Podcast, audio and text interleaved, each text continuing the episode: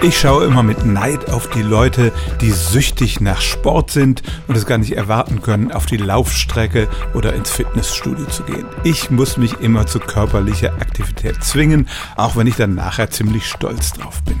Vielleicht gehöre ich ja zu den Menschen, die ein bestimmtes Gen haben, das Forscher auch als das Couch-Potato-Gen bezeichnet haben. Vor ein paar Jahren haben Forscher Experimente gemacht an Mäusen und haben festgestellt, wenn bei denen ein bestimmtes Gen verändert ist, dann sind sie faul, bewegen sich langsam, verfetten, also wie der typische Wohlstandsbürger, der unter Bewegungsarmut leidet. Dieses Gen verändert das Belohnungssystem im Gehirn und sorgt dafür, dass wir nicht so euphorisch reagieren, wenn wir uns sportlich betätigen. Das Tolle war, die Forscher haben sogar eine Droge entwickelt, die sie ihren Mäusen spritzen konnten. Die regte dieses Dopaminsystem an und dann liefen die Mäuse wieder munter im Rad.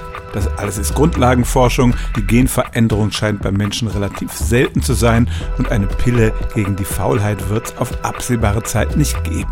Aber es kann tatsächlich genetisch bedingt sein, ob jemand gerne physischen Aktivitäten nachgeht oder ob er oder sie eher faul ist. Stellen auch Sie Ihre alltäglichste Frage unter stimmt's at radio1.de.